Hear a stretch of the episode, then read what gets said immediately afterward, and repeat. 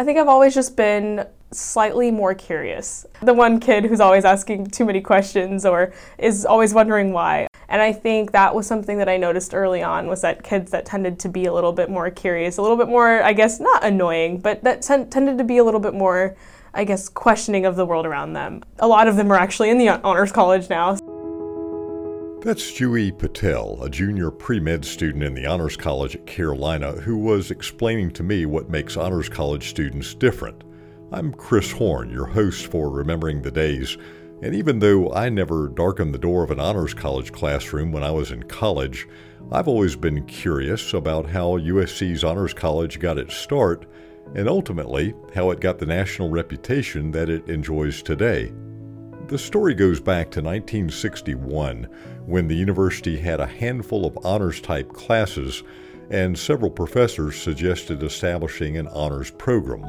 Four years later, we had one, and in 1967 there was talk of turning the honors program into an honors college. That wouldn't happen until the next decade, but it turns out that's when most of the nation's first honors colleges made their debut. There are places that say their honors programs go back to the 1930s, but it's you look at it and you think, was that really an honors program? And maybe that was in one department. Uh, but in, in the 60s, you started having some momentum. There might have been a dozen or so uh, honors colleges in the 70s. Uh, 1978 is when we became a college. That's Steve Lynn, an English professor who is the current dean of the South Carolina Honors College. Carolina's first freshman class of Honors College students in 1978 had 167 students, the vast majority of them from South Carolina. The big idea behind launching the Honors College was that it would attract more high achieving students to the university, especially those who scored 1200 or higher on the SAT. Back then, 80% of students in South Carolina who scored that high typically went out of state for college. But before we delve any further into the history of the South Carolina Honors College, here's a basic question to consider. What exactly is an honors college? Simple enough question, but as it turns out, there's no definitive answer. There is no accrediting body that says, here's what you have to do to call yourself an honors college. And there are several really good universities that have honors colleges that really don't offer much of anything. And you know, that they may offer a freshman seminar and a senior seminar, and that's it. So, any university can say it has an honors college, but launching a real honors college requires visionary leadership, and that's what the first two deans of the South Carolina Honors College provided. Bill Mould and Peter Sederberg served as deans one after the other for about the first 20 years of the college's existence. They had quite different personalities. I remember Bill as a very affable, friendly guy, and Peter always struck me as intense and hyper focused. But both of them shared a similar vision for the Honors College. They would talk about keeping the promise to Honors College students, an ironclad commitment to provide top notch instruction and opportunities for students to pursue their dreams. Things like internships, study abroad, and research projects with professors. Bill and Peter were not at all interested in recruiting nose to the grindstone students who only wanted to make A's. The word maybe gets used too much these days, but they wanted students who had a passion for something and were willing to devote themselves to making it happen. Patrick Kelly was an honors college student here from 1999 to 2003, and he vividly remembers Peter Sederberg challenging him to be aggressive in his pursuit of learning. Repeatedly in advising sessions, Dean Sederberg would look at me and say, Patrick, you're not here to be a sponge, you're here to be a barracuda. That was his mentality, and I think it still permeates the honors college is that you're not just here to absorb knowledge, you're here to pursue knowledge. Don't be passive, be aggressive and active in your pursuit of academic growth. He had the expectations of his honors college students that I am sure are equivalent of what anybody at a Harvard or a Yale has for their students. That is very much how he expected us to perform. Patrick came to USC as a McNair Scholar, the biggest scholarship the university offers to out of state students, and he graduated from the university having won a prestigious Madison Fellowship. That fellowship helped him go on to graduate school and become an award winning political science teacher at Blythewood High School in South Carolina. But for the McNair Scholarship and the Honors College, I would not be in South Carolina. It pulled me to South Carolina, and the experience at the university was so good that it became a place that I could see myself living and raising a family. So, very much so, those are part of the story of why my family is in South Carolina right now. To make an honors college, you've got to start with an honors program. USC did that in the 1960s.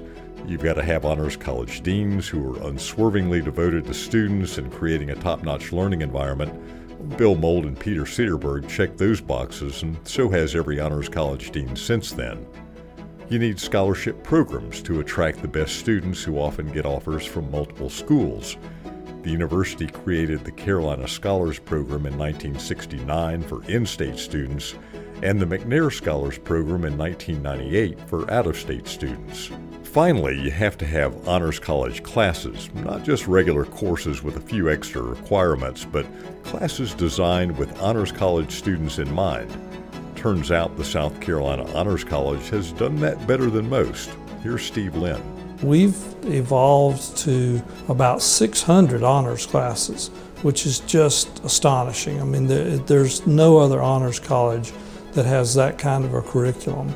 Having 600 honors courses is pretty good evidence that USC's Honors College is the real deal and a reason why people outside of the university call it one of the best honors colleges in the country. To create all of those courses, you have to have professors who really love to teach and engage with top level students. I talked to a couple of them, including English professor Kat Kaiser.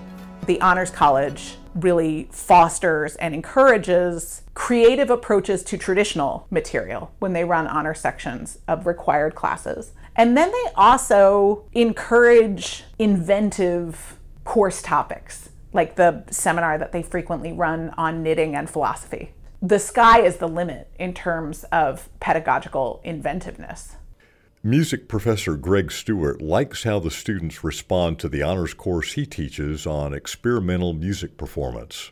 They're curious and they're inquisitive, and a lot of the things we do in the class require truly creative thinking to kind of figure out how do I perform this piece? What's being asked of me here in this situation? Everybody's like really smart, but like it's more about creativity and invention, I think, and they just have that in spades. Scotty Green is an honors college student majoring in history and political science, and she says there's a high degree of rigor in every honors course. Honors college classes really, I think, encourage you to think on your own and develop the skills to think about this material more so than just you memorizing the material. And I think part of that does come from from the passion of the professor who cares a lot about this subject and also just the expectation that you're going to put in a lot of work as the student, that you're going to also really want to know about this material, understand it and care about learning it. Years ago, the Honors College used to refer to itself as Palmetto Ivy, the idea was that as an honors college student, you could get an Ivy League caliber education at the University of South Carolina without having to pay an Ivy League tuition. That idea still holds true. The nearly 2,400 honors college students on campus today arrived here with standardized test scores and high school GPAs that could have gotten them into just about any top notch university in the country, which is pretty cool. Well, in this episode, we've been talking about really smart students at Carolina. On the next Remembering the Days, we're going to go way back to the 1830s and a story of two students who got really mad over a trivial thing and then did something that was really not smart. I'll tell you all about it in the next episode. In the meantime, thanks for listening. I'm Chris Horn, forever to thee.